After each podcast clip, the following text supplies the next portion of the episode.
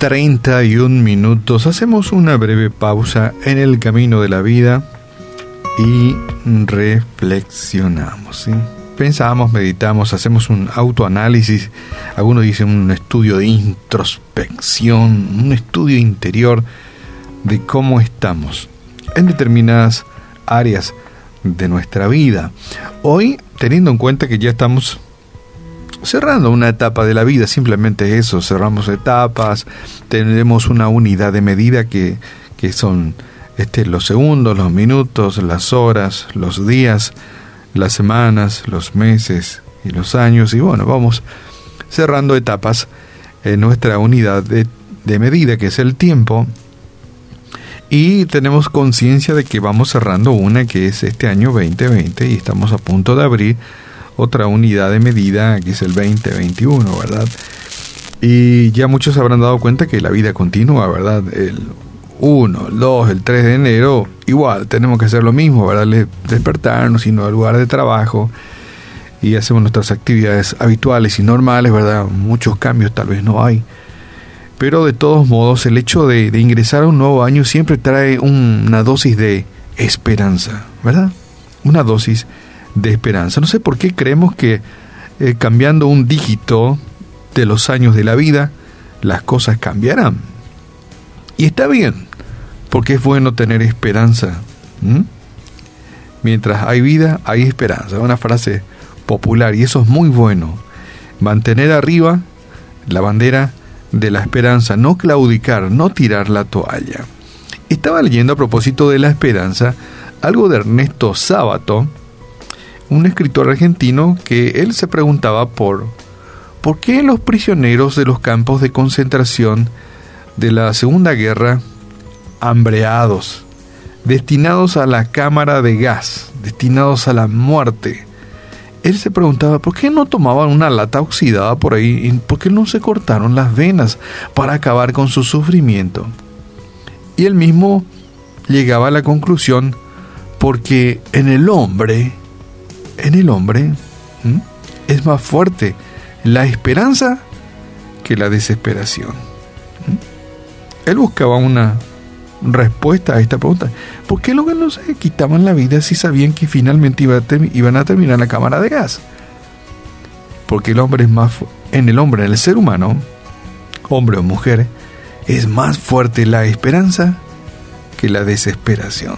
Qué interesante, ¿verdad? Y sabes que eh, la esperanza es el motor de la vida, que de alguna forma nos permite superar muchos conflictos muchos conflictos y proyectarnos al futuro. Yo me supongo que como una persona que tiene una enfermedad grave va al médico, consulta con el médico, toma sus pastillas, sus jarabes, etcétera, etcétera, porque mantiene viva la esperanza de la sanidad, por ejemplo. Y, a nivel pueblo, por decirlo así, o entre nosotros hemos acuñado este refrán que dice que mientras hay vida, hay esperanza. Mientras hay vida, hay fuerzas para luchar. Y esta, mientras hay vida, hay esperanza, está muy bueno. Me gusta la frase, porque es como un motor para animarnos a seguir adelante. Pero mientras hay vida, hay esperanza es una frase que lo utiliza cualquiera. Pero sabes que el que conoce a Cristo y sigue a Cristo, además de que hay vida y esperanza, tiene un plus, que es además de esta vida, en la siguiente sigue habiendo esperanza. Me llamó mucho la atención esto porque es un plus, es un agregado, es una extensión de la esperanza. Y los cristianos tenemos una esperanza que va más allá de esta vida. Algunos dicen, hay vida Mientras hay vida, hay esperanza para esta vida, ¿verdad? Pero el cristiano dice que eh, mientras tenemos, tenemos, además de esta esperanza, de esta vida, tenemos una esperanza que va más allá de esta vida y lo decimos por la fe en Cristo. Dios nos da una esperanza que trasciende los límites de esta vida, o algunos dirían de la muerte que nos aguarda y nos espera. Y lo interesante de esto, la peculiaridad de nuestra esperanza es que nos abre una expectativa que va más allá de la existencia terrenal. El tener la esperanza de vida eterna están quienes aguardan por el rapto, la segunda venida del Señor, la vida después de la muerte, y eso es muy bueno. Pablo escribió este acerca de esto.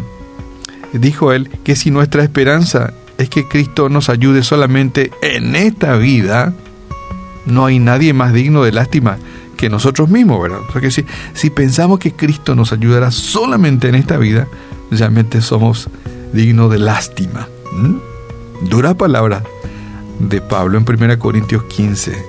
Es decir, que nuestra esperanza en Cristo no solamente es para esta vida, sino también el plus para la venidera. ¡Wow! La esperanza trascendente nos da una fortaleza especial ante las adversidades, que son muchas, ¿verdad?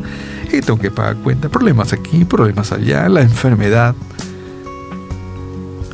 La fe cristiana no es, como algunos pretenden, una fórmula mágica para eludir sufrimientos. Lamentablemente no es así. La fe en Cristo, leer tu Biblia, ir a la iglesia, orar, hablar con Dios, no es una fórmula mágica para eludir sufrimientos, penurias presentes. No. Sí nos da una fuerza extra para poder sobreponernos cuando vengan los sufrimientos y las penurias y las necesidades y los enfrentamientos. Nuestra fe, ¿sabes qué? Nos da la convicción de que, de que estamos capacitados para aceptar los reveses de la vida. Esta fe hace que, bueno, paciencia, pasó lo que pasó, eh, perdió la vida, se fue, se rompió. Nuestra fe nos capacita para aceptar los reveses de la vida. ¿Y por qué te digo esto? Porque quiero que te apropies o que te vistas con el saco de la esperanza.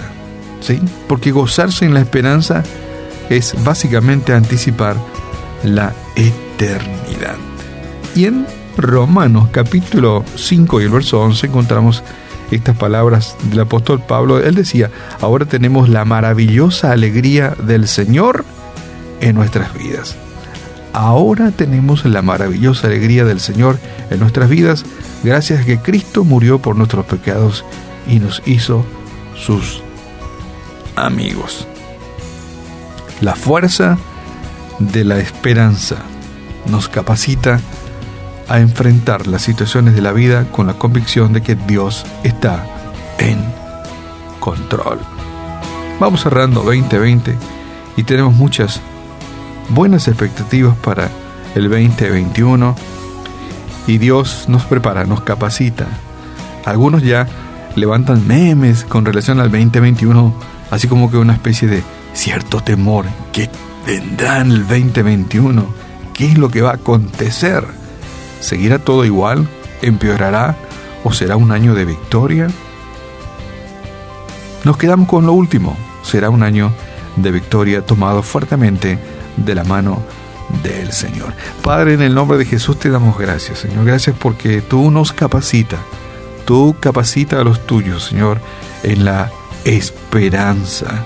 Gracias porque además de la esperanza de que tú estás con nosotros en esta vida, en este mundo, también nos prepara cosas maravillosas, nuestra siguiente esperanza de la vida eterna contigo. Gracias porque nos capacitas a enfrentar las situaciones difíciles de la vida, los reveses de la vida y nos das esa fuerza extra para enfrentarlas, sabiendo que tú estás en control.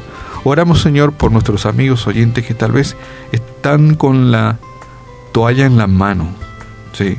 que han perdido toda esperanza. Lo que han construido ven como a pedazos se cae, Señor. Y que ellos puedan encontrar hoy en ti fuerzas y esperanzas. Oramos por Valeria también, Señor, en esta mañana, Señor, que tú puedas sanar sus dolencias, tú puedas traer sanidad sobre su vida.